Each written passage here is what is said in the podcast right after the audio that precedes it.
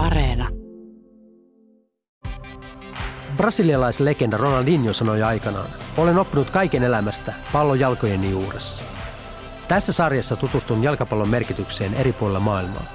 Lähi-idästä Etelä-Amerikkaa ja Afrikasta Keski-Eurooppaa. Minä olen Kari Kanala, pappi, kirkkoherra, pelikenttä rovasti, kyltymätön jalkapallon löytöretkeilijä. Kyllä mä Jumalan uskon, mutta jalkapallo on kuningas.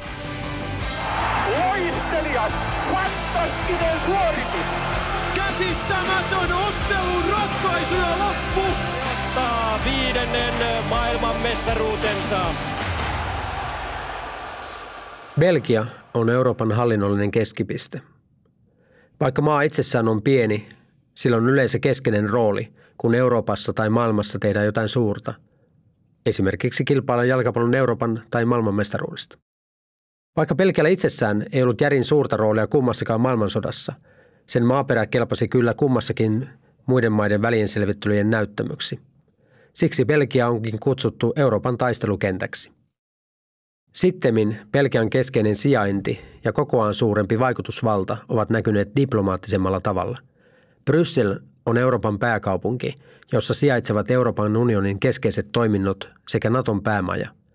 Palvelusektori muodostaa noin 75 prosenttia Belgian bruttokansan tuotteista ja yksi Belgian palveluista on Euroopan tuominen yhteen, hälventää maiden välisiä rajoja.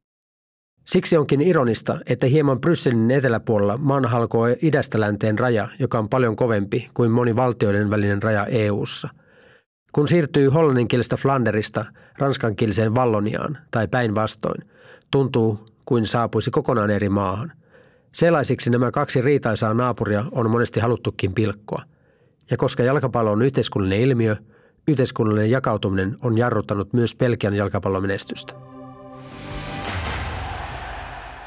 Sisäiset ristiriidat kertovat siitä, ettei ole yhteistä identiteettiä. Ja tottahan se tavallaan on. Pelkia on maa, josta on menty yli ja läpi. Se on kahden suuren eli Ranskan ja Saksan puristuksissa ja vuoteen 1830 asti Belgia oli osa Alankomaita.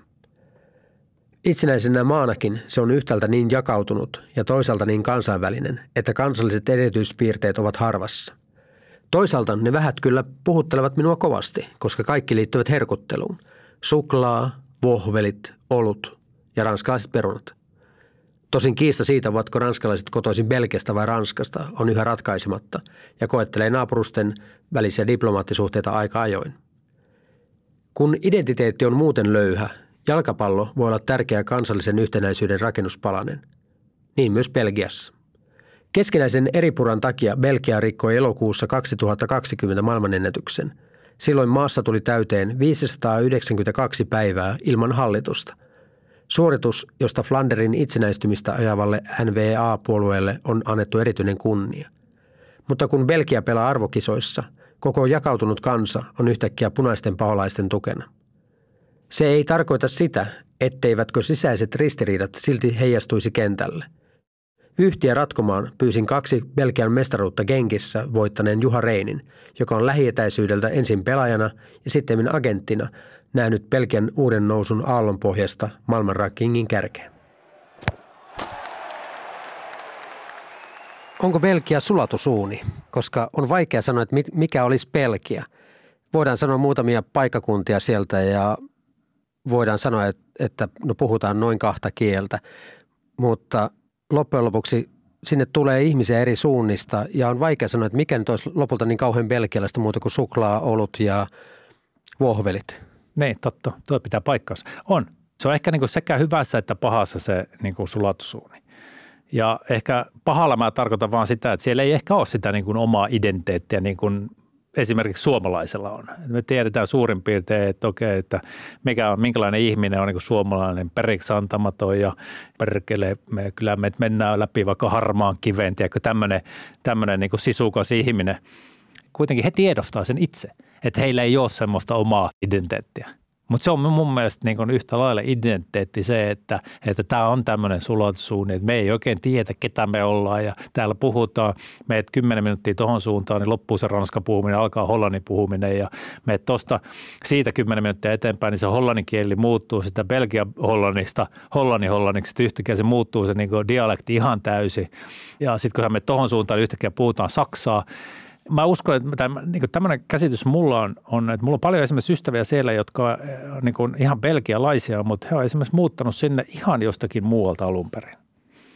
Mulla on esimerkiksi hyvä niin kuin ystävä, ystävät sieltä, jotka on, on alun perin tullut, vaimo on, on saksalainen ja hänen aviomeensa Ukrainasta – ja silloin niin kuin siellä on niin kuin todellakin sitten se, että okei, että kuka, niin sitten kun ne puhuu itse siitä, että no mitä pelkää, ne on molemmat sen, että ei, että, että meidän perässä tehdään niin kuin enemmän saksalaisista näitä asioita. Että, tiedätkö, että näin se on, että ei tämä belgialainen ole mitään, mutta mä, mä koen, että se on myös niin kuin rikkaus se, että sieltä ymmärretään se itse ja siitä ei ole tavallaan pahoillaan siitä identiteetin puutoksesta. Miten tämä näkyy sitten jalkapallossa? Löytyykö pelkialaista identiteettiä? Ei ole mitään erityistä pelisysteemiä, millä Pelkiä pelaisi, vaan se on suhteellisen hyökkäävä peli. Mutta että onko jotain elementtejä, jotka liittyisi pelkialaiseen jalkapalloon? Mä näen jotain yhteyksiä siihen, että Ranska ja Hollanti on ne läheiset maat ja sitä kautta tietyt elementit sillä voisi olla mukana. Mutta onko niin, että se on, se on yksilölaji? On se hyvin vahvasti. Kyllä se, ehkä niin kuin, se on ehkä tässäkin suhteessa nimenomaan se niin kuin sulatusuuni, että Saksasta tavallaan ihanoidaan sitä niin kuin vanhaa harjoitusmentaliteettia, että jaksetaan painaa, koska noikin tuossa painaa, pakko meidänkin on painaa. Ajaksin niin kuin Litmasen aikainen menestys tietysti kertoi sen, että, että noinkin voidaan pelata ja sitä matkittiin paljon, mutta samaan aikaisesti myös se niin kuin tavallaan ne yksittäiset pelaajat taas, mitkä nousi joskus Ranskasta niin kuin isoon, isossa niin kuin määrin nosti niin kuin Ranskan niin kuin maailmankartalle, että vaikka Ranskan on ainoa, Ranskan liikaa ei ollut maailmankartalla, mutta sieltä tulee pelaajat, niin oli sitten niin yksilöinä todella laadukkaita, ihan Platinista lähtien.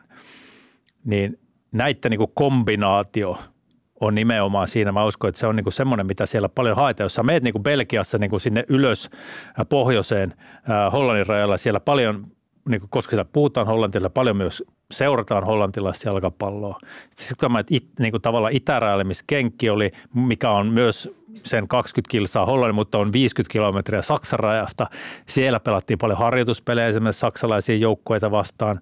Me pelattiin Bundesliga-joukkueita vastaan, harjoituspelejä me pelattiin Hollannin liigan joukkueita vastaan Sit, ja ei koskaan Ranskan liigan joukkueita vastaan. Sitten kun sä menet sinne Brykkeen ja siitä niin kuin alaspäin sitten niin kuin etelään niin kuin länteen, niin siellä taas kun ne harjoituspelit pyöri taas sitten niin kuin ranskalaisia joukkueita vastaan, mistä niin kuin sieltä vaikutettu tulee. Ja sitten kun sä isket näistä niin kuin parhaat joukkueet, parhaat pelaajat, niin on se niin kuin väistämätöntä, että siellä tulee sitten sit, sit maajoukkueestakin tulee sitten se sulatusuuni, missä tuli niitä klikkejä tietysti.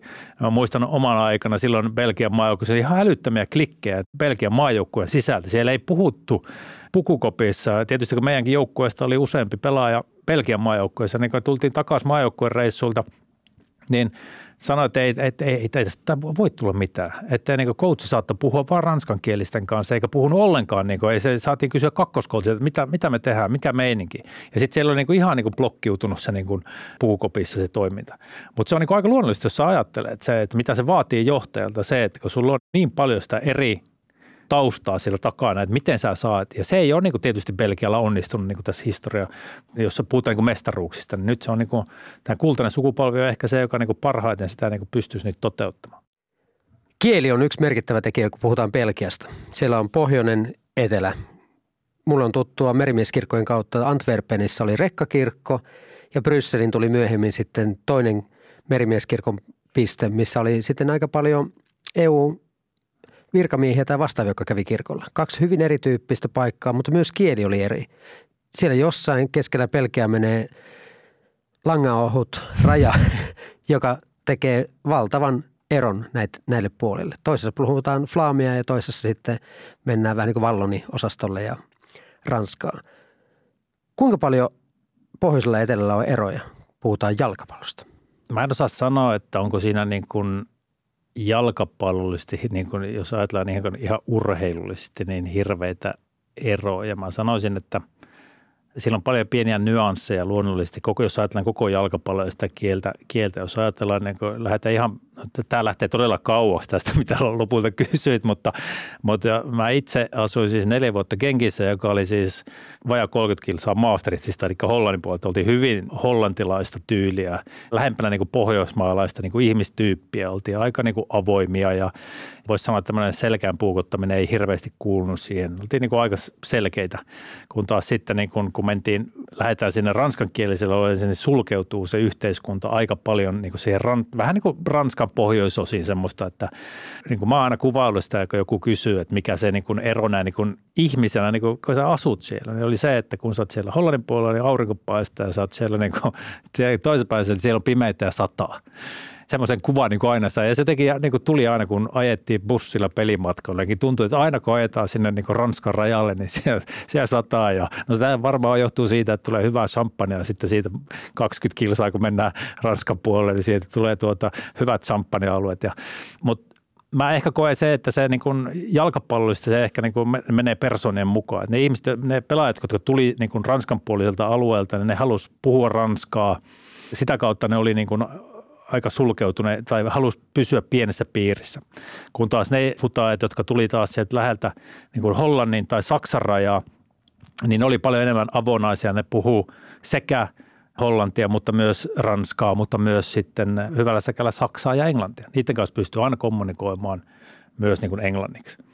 Ja ainakin meidän seurassa, niin kun meillä oli parhaimmillaan tai pahimmillaan, kumpi se nyt on sitten 14 eri kansallisuutta ja oli niin kuin pelkästään ranskaa puhuvia, oli pelkästään hollantia puhuvia.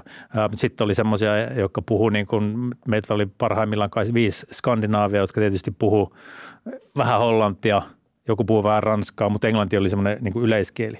Ja valmennuksen yleiskieli oli hol, niin kuin, englanti niin silloin se niin kuin korostui tavallaan se, että valmentaja niin kuin sanotaan, kun kolme neljäsosalle joukkueelle sä pystyt aina kertomaan kaikki englanniksi ja ne hyväksy sen, vaikka oli niin kuin samasta maasta, niin puhuttiin, puhuttiin niin kuin englantia ja sovittiin asiaa ja käytiin kaikki, mutta sitten sille pienelle osalle ranskankielisiä, jotka hyvin osas englantia, mutta jotka ei niin kuin vaan jostain syystä halunnut tuoda sitä, niin kuin halusi pysyä ranskassa, niin heille jouttiin kaikki asiat kertomaan niin kuin erikseen. Et siinä on jokinlainen avoimuus, se jos kysyt ranskankieliseltä, niin voi, ne voi ajatella täysin niin kuin, niin kuin toisinpäin sen, että he haluaisi olla, ja, mutta, mutta tämmöisen kuvan, niin kuin, eikä tämä ole niin pelkästään mun, kun me puhutte aika paljon skandinaavit näistä samoista asioista silloin. Juha Reini käytti Pelkiän maajoukkueesta puhuessaan kuuluisaa termiä kultainen sukupolvi. Kun jostain sukupolvesta puhutaan kultaisena, sisältyy käsitteeseen tietenkin myös se kääntöpuoli, että ihan jokainen sukupolvi ei ole ollut järin kultainen – Belgiaan tämä konsepti soveltuu erityisen hyvin, sillä maan jalkapallohistoria ja erityisesti maajoukkuehistoria on ollut aikamoista aaltoliikettä. Belgiassa on pelattu jalkapalloa todella pitkään. Joidenkin lähteiden mukaan se oli itse asiassa ensimmäinen Manner-Euroopan maa, jonne laji Brittien saarilta rantautui. Belgian vanhin jalkapalloseura vuonna 1880 perustettu Royal Antwerp on vanhempi kuin Real Madrid, FC Barcelona, Juventus tai Bayern München. Maajoukkuetasolla Belgian historia on myös pitkä, mutta hyvin kaksijakoinen. Vuonna 1920 Antwerpenissä pidettiin olympialaiset, joiden jalkapalloturnauksen Belgia voitti, tosin kiistanlaisissa tunnelmissa. Belgia johti hieman ennen ensimmäisen puoliajan päättymistä 2-0 ja Tsekkoslovakia vati meni lopullisesti nurin puolustaja Karel Steinerin ulosajoon myötä. Koko Tsekkoslovakian joukkue seurasi Steineria pois kentältä eikä koskaan palannut – jolloin finaali keskeytettiin ja Belgia julistettiin olympiavoittajaksi. Olympiakullan vastapainoksi Belgia ei voittanut yhtä ainutta ottelua 1930-luvun kolmissa MM-kisoissa. Itse asiassa se ei voittanut MM- tai EM-tasolla yhtään ottelua kuin vasta MM-kisoissa 70, jolloin El Salvador kaatui Meksiko Cityssä. 50- ja 60-luvuilla Belgia voitti kyllä harjoitusotteluissa Saksan, Brasilian ja sen ajan suurjoukkue Unkarin, mutta niistä voitoista ei ollut kuin korostamaan Belgian konttaamista tosipeleissä. Brasilian maailmantähti Pele julisti Belgian harjoitusotteluiden maailmanmestariksi, eikä se todennäköisesti ollut kehu. Mutta kun kerran alkoi tapahtua, tapahtui kunnolla. Kolmossia vuoden 1972 EM-kisoissa oli vielä väärä hälytys, sillä paritsen jälkeiset arvokisat jäivät pelkältä väliin. Mutta vuoden 80 EM-kisoissa Belgia eteni peräti loppuotteluun, jonka hävisi Länsi-Saksalle vasta viime hetken maalilla. EM-hopea oli Belgian ensimmäisen kultaisen sukupolven esimarssi. Moni muistaakin esimerkiksi huippumaalivahdit Michel Predomen ja Jean-Marie Pfaffin sekä kenttäpelaajista ainakin Erik Keretsin, Franki van der Elstin ja tietenkin Jan Köhlemanssin ja Enzo Skifon.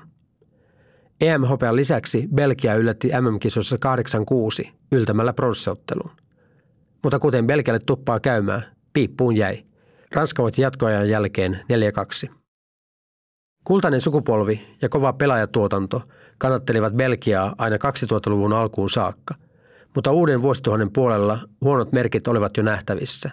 Kun veteraanit eläköityivät, nuoret korvaajat eivät olleet läheskään samaa tasoa.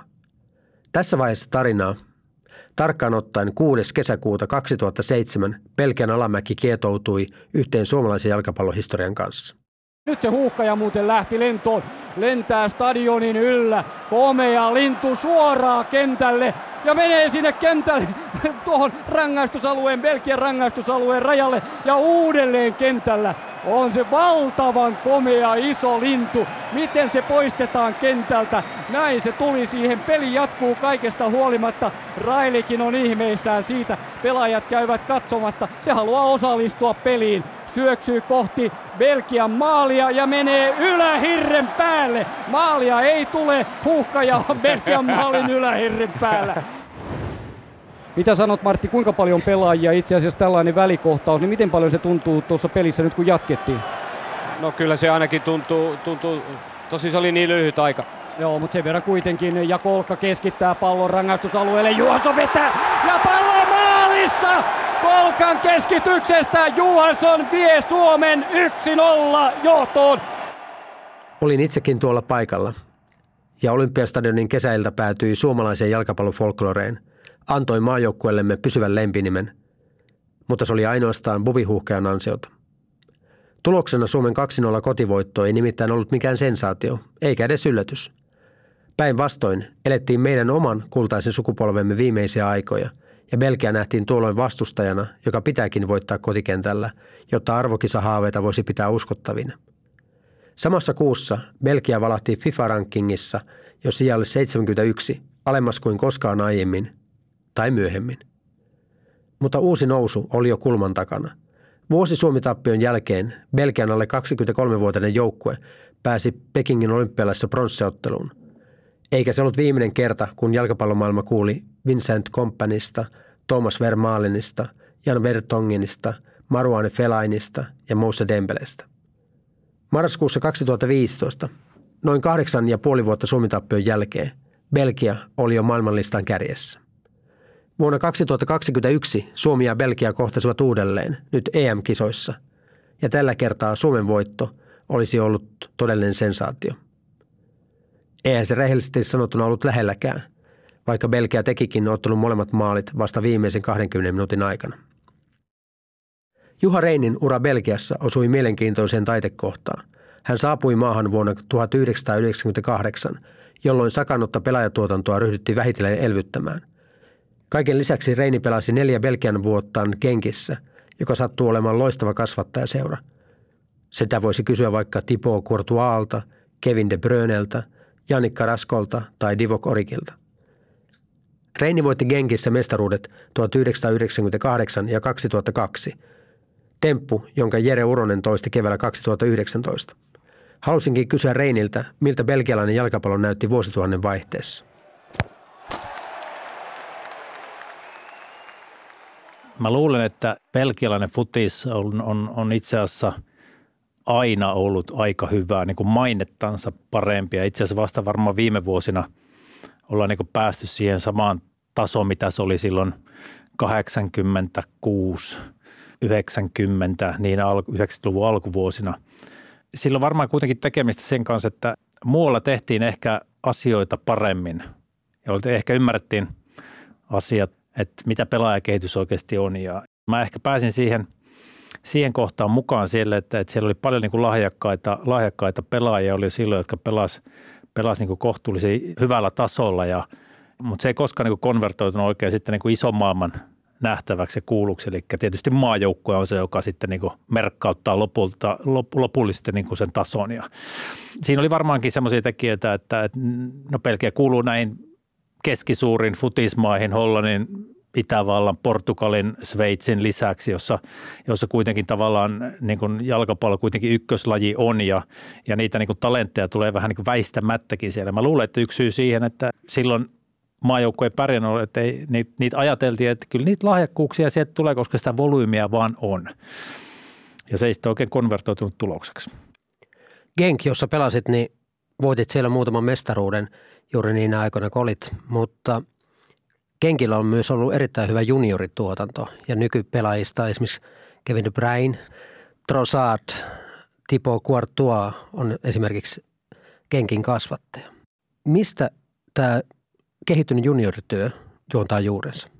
No tietysti vaikea sanoa, että mistä se niin kokonaisuutena, mutta kyllähän niin kuin, jos mä mietin silloisia junior, koska tietysti tunsin koko seuraa oikeastaan läpi kotasin, niin neljä vuotta vaikka sillä vaan, vaan asusteli ja kaksi mestaruutta ja yksi kupivoitto sieltä silloin jäi, jäi käteen ja valmentajan ovi kävi kohtuullisen isosti, mutta siinä seurassa oli vahva semmoinen – perinteikkyys siinä, että ne ihmiset, jotka on seurassa ollut, koska kyse oli yhdistelmä fuusio seurasta, niin siellä oli vähän jäänyt semmoista, että kaverit saa jäädä hommiin sitten, ketkä on niin kuin seurassa ollut pitkään tai jommassa kummassa seurassa, se yhdistetyssä seuroissa, niin, niin tuota, saa jäädä hommiin. Ja sitä oli vähän, se oli vähän jäänyt sillä tavalla vanha kanta. Sitä alettiin sitä vahvasti uudistaa silloin – silloin mun viimeisen oikeastaan kahden vuoden aikana sitä jo huomasi, että siellä tuli, alkoi tulemaan uutta niin kuin fasiliteettia. Siellä pistettiin seura, niin kuin tavallaan jos lähdetään sieltä niin kuin yläpäästä niin kuin seura junnutuotantoa, eli pistettiin reservijoukkue niin kuin tavallaan olosuhteet kuntoon ja pikkuhiljaa tuli uusi harjoituskeskusta ja uusia kenttiä niin se vaikutti jo siihen, että se taso nousi. Sinne seuraan haluttiin isommin sitä ennen mentiin vielä sillä, että edustusjoukkue oli vahvasti niin kuin se koko kaupungin juttu, ja, mutta juniorit sitten oli vähän sitä sun tätä. Ja sen jälkeen, kun tämä niin kuin, tavallaan semmoinen positiivinen magneetti siihen seuraan saatiin, että olosuhteet parani ja, ja valmentajia tulikin yhtäkkiä muualta, eikä ne ollutkaan vaan niitä, jotka oli seurassa jo vanhastaan ollut – ja ne toi omia näkemyksiä ja ne oli semmoisia ihmisiä, ketkä niin näki, että muuallakin tehdään sitä pelaajakehitystä, vaikka volyymit on isot, pitää tehdä, jotta pysyy kilpailussa mukana ja, ja sehän on tuonut ihan älyttömän hyviä niin tuloksia. Jos ottaa nuo kolme pelaajaa, mitä tuossa kerroit, niin tavallaan se, että nehän lasketaan tietysti yksittäisinä onnistumia. Noita pelaajia tulee siitä huolimatta seura kun seura, niitä tulee tosi harvoin. Oli sitten Ajaxi tai Barcelona tai, tai Genk tai Bayern München, niin tulee kuitenkin loppupeleissä aika harvoin. Niin kuitenkin se, että se kokonaisvaltaisuus, missä mennään isolla tasolla Pelkian juniorituotannossa versus maailmantuotannossa. Alettiin niin kuin ihan tämmöistä niin kuin valmennusvaihtoa tekemään. Esimerkiksi valmennusvaihtoa ei siihen aikaan tehty juurikaan eri seurojen kanssa.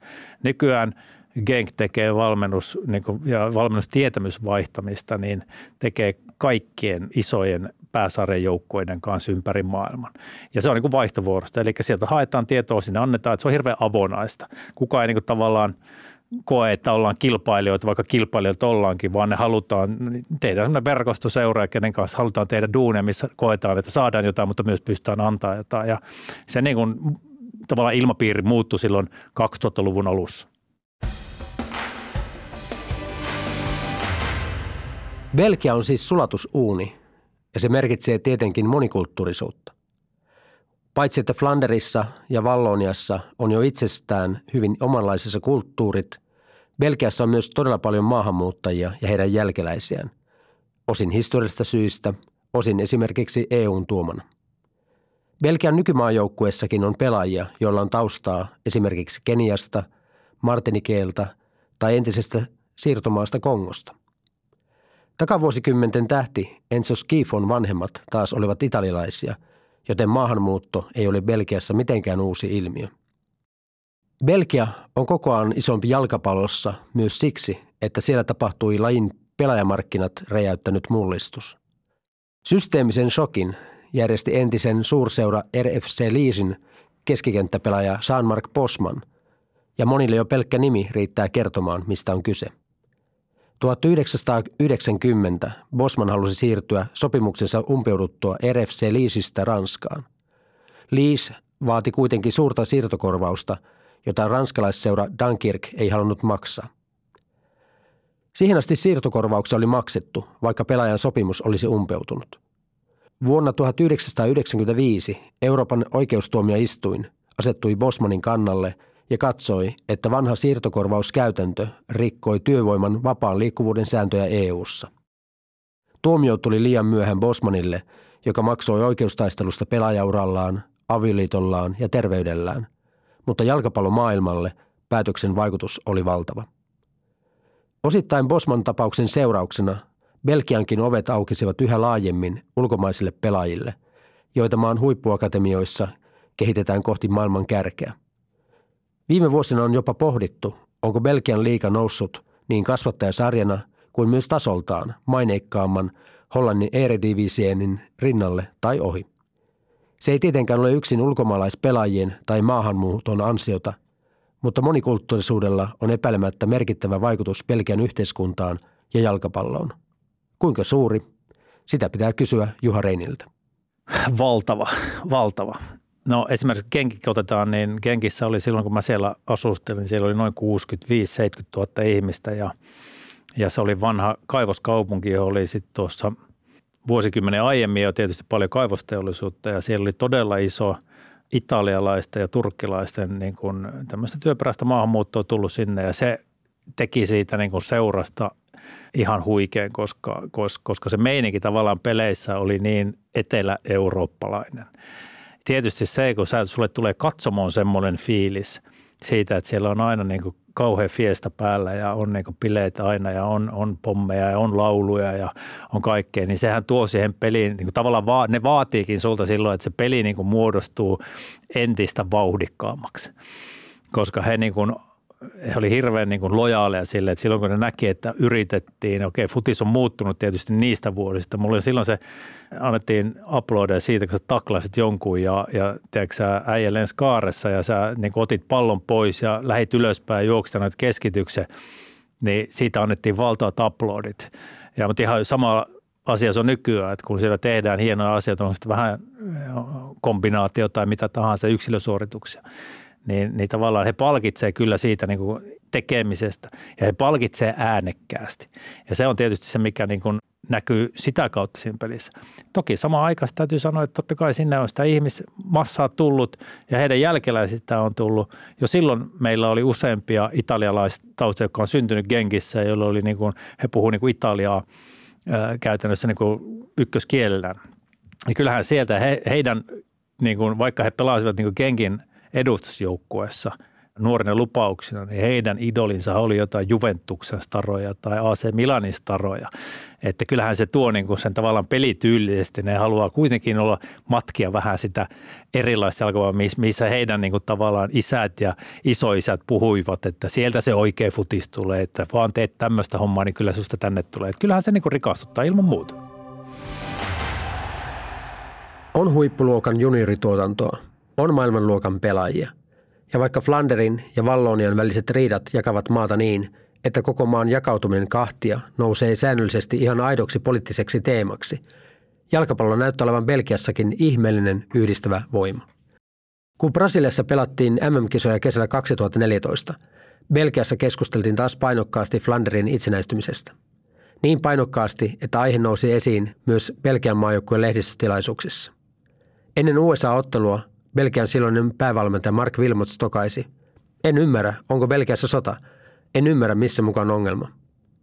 Wilmots on itse oiva esimerkki siitä, miten jalkapallo voi rakentaa siltoja jakautuneessa maassa.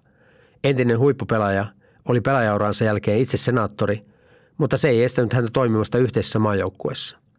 Wilmots on itse ranskankielinen, mutta hänen vaimonsa on kotoisin Flanderista. Harvinaisen sopiva yhtenäisyyden symboli maajoukkueelle siis – Kaikkien palikoiden pitäisi olla kasassa menestystä ajatellen. Nykyvalmentajansa Roberto Martinezin johdolla Belgia on säkenöinyt viime vuosien karsintautteluissa, mutta missä viipyy jackpot? Vuoden 14 MM-kisoissa sekä vuosien 16 ja 21 EM-kisoissa Belgia putosi jo puolivälierissä, karkeimpana alisuorituksena vuoden 16 tappio Walesille. Vuonna 18 tuli MM-pronssia, maan MM-historian paras saavutus – mutta jos se on parasta, mihin Belgian toinen kultainen sukupolvi pystyy, suuhun jää lopulta tuntikausia sitten avatun väljähtäneen jubilerin maku. Nyt soi pilli. Ja Belgia juhlii, joskin varsin hillitysti, niin onhan se tietysti iso juttu kansakuntana Belgialle ensimmäinen eh, palkinto jalkapallon MM-kisoista. Pettymys on tietysti aina kova, kun eh, tuosta välierästä hävinneenä lähtee joutuu luopumaan eh, siitä kirkkaimman mitalin unelmasta. Belgia on viime vuodet roikkunut koko ajan FIFA-rankingin kärkisijoilla, mutta ilman täysosumaa siitä tulee ainoastaan samanlainen irvailun aihe kuin Pelen lanseeraamasta harjoitusotteluiden maailmanmestaruudesta aikoinaan. Joku irvile, joka voisi sanoa FIFA-rankingin tuovan lohtua kaikille epäonnistujille, voi olla paras, vaikka ei koskaan voitakaan mitään. Nyt on kiire. Mielestäni vain Ranskalla on tällä hetkellä paperilla kovempi joukkue kuin Belgialla, mutta kello käy. Jan Vertongen ja Dries Mertens ovat 35-vuotiaita. Toby Alderweireld ja Axel Witsel 33, Eden Hazard 31, Thibaut Courtois 30. Nykysukupolven menestysikkuna on menossa kiinni. Katar on tämän ryhmän viimeinen mahdollisuus. Juuri nyt ei näytä hyvältä. Kesäkuussa Belgia hävisi kansojen liikassa kotonaan Hollannille kesysti 1-4. Se innoitti The Guardian-lehden pohtimaan, onko kultaisen sukupolven parasta ennen päivä jo takana. Entinen maajoukkuevalmentaja George Lekens väitti viime vuonna SoFoot-lehdessä, ettei Belgian maajoukkueella ole riittävää voiton tahtoa. Anderlehtin ex-valmentaja Ad de Mos puolesta jyrähti sanomaan, ettei usko Belgialla olevan minkälaisia mahdollisuuksia Katarin MM-kisoissa. Ja jos MM-kisossa ei nyt tule menestystä, mitä on luvassa sen jälkeen? Edellä mainituille pelaajille ei ole näköpiirissä samantasoisia korvaajia. Edellisen kultaisen sukupolven jälkeen Belgia romahti maailman 75. parhaaksi jalkapallomaaksi. Ehkä ihan samanlaista mahalaskua ei ole nyt syytä pelätä, mutta Juha Reinikin pelkää, että jossain määrin historia voi toistaa itseään.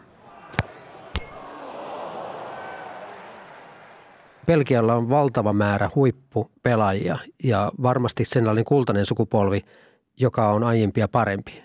Missä uupuu se mestaruus? Ja tietysti täytyy muistaa, että ne on, Belgia on kuitenkin kaikesta huolimatta niin pieni jalkapallomaa. Siellä on kuitenkin vähän siellä, mitä siellä on tällä hetkellä 12 miljoonaa asukasta. Sama Hollantiin puhutaan vajaa 20 miljoonaa asukasta. Ne on kuitenkin pieniä, että vaikka ne tuottaa volyymeja, vaikka, niin ne on kuitenkin sitä volyymeja ei tule samalla tahtiin kuin Espanjasta tai Ranskasta tai Saksasta tai, tai Italiasta. Puhumattakaan sitten jostakin Englannista tai niin tuolta, tuolta päin, niin, niin kyllähän se tietysti se, että sä onnistut saamaan sen kultaisen sukupolven – ja onnistut siihen saamaan valmentajan, joka pystyy viemään sen kultaisen sukupolven, niin kuin mulla ehkä muistaa suomalaista jalkapallosta siellä 97 Unkari ja siitä eteenpäin olevat asiat. Niin vähän samasta asiasta me puhutaan – että he Belgialta niin kuin puuttuu mun mielestä se mestaruus vaan sen takia, koska ne pelaajat on siellä sitä varten, jotka pystyy sen saamaan. Mutta se kokonaisuus ei ole niin helppo kuvio saada. Että siellä pitää onnistua ei pelkästään päävalmentaja, koko valmennustiimi, taustat, kaikki niin pitää natsata ja kuitenkin se, se asia ei ole niin yksinkertaista. Ja jos tuo niin kuin tavallaan tuommoinen kultainen sukupolvi saisi jatkaa sitä niin kuin useampi kymmenen vuotta, niin kyllähän sieltä väistämättä sitten tulisi niitä mestaruuksia. Mutta se, että riittääkö taas volyymista siinä, niin kun, että ollaanko kymmenen vuoden päässä samassa tilanteessa, niin se voi olla taas vaikeaa. Kyllä se näin niin kuin tietysti on, että kaikki on mahdollista ja kyllä tietysti tuolla pelaajamateriaalilla ja, ja sillä niin kuin pelaajatuotannolla, mitä Belgia tällä hetkellä tekee, sitä laatu, mikä siellä nimenomaan on. Kyllähän se väistämättä tarkoittaa, että sieltä tulee niitä kultaisia sukupolvia myöhemmin, vaikka tämä nykyinenkään ei siinä onnistuisi. Ja mitä pitemmälle tietysti mennään ajallisesti, niin sen pienemmät erothan siellä, tämmöiset kulttuurilliset erot ja tämmöiset, niin kuin se, just se sulatusuunne, se sulattaa niitä kulttuureita ja tapoja toimia niin koko ajan entistä niin kuin paremmin, koska nyt ajatellaan se, että – jos 20 vuotta sitten niitä blokkeja vielä oli, nyt niitä, ja silti niistä 20 vuotta sitten blokeista on syntynyt tämmöisiä pelaajia, mitä siellä on tällä hetkellä. Mitä se tarkoittaa, kun nämä pelaajat on sekoittanut entistä nyt syntyvät jalkapalloilijat, niin maailma, minkälaisessa maailmassa he ovat 20 vuoden päästä, niin sekin on taas erilainen. Joten kaikkihan on tietysti mahdollista. Alkuperäisen Asterix-kirjoittaja René Koskinin viimeiseksi albumiksi jäi Asterix Belgiassa. Siinä kaljalaispäällikkö Aladopix menettää hermonsa kuultuaan, että Julius Caesar on sanonut pitävänsä Belgeä urheimpina kaikista Gallian kansoista, kuten oikeakin Caesar aikoina kirjoitti. Urheutta on epäilemättä vaadittu, jotta vain 11,5 miljoonan asukkaan maasta on voinut tulla Euroopan hallinnollinen ydin ja ainakin muutamaksi vuodeksi merkittävä jalkapallomahti. Belgian maajoukkueen nykysukupolvella on nyt viimeinen mahdollisuus voittaa maailmanmestaruus. Luultavasti vain se voisi tuoda yhteen jakautuneen maan, jolloin on annettu tehtäväkseen yhdistää Eurooppa, vaikka se ei osaa yhdistää edes omaa kansansa. Belgia on maa, joka jo omalla perusolemuksellaan kirkuu muulle Euroopalle vanhaa fraasia. Tehkää niin kuin me sanomme, älkää niin kuin me teemme. Ainoastaan punaiset paholaiset voivat tehdä kahdesta Belgiasta yhden. Reseptiksi siihen riittää iskulause, joka on kirjattu Belgian omaan vaakunaan, mutta jota maa ei silti itse osaa käytännössä toteuttaa. Siinä se lukee heti kultaisen leijonan eli Leo Belgikuksen alapuolella. Ranskaksi Union fait force, hollanniksi Eendracht maakt macht, suomeksi yhtenäisyydessä on voimaa.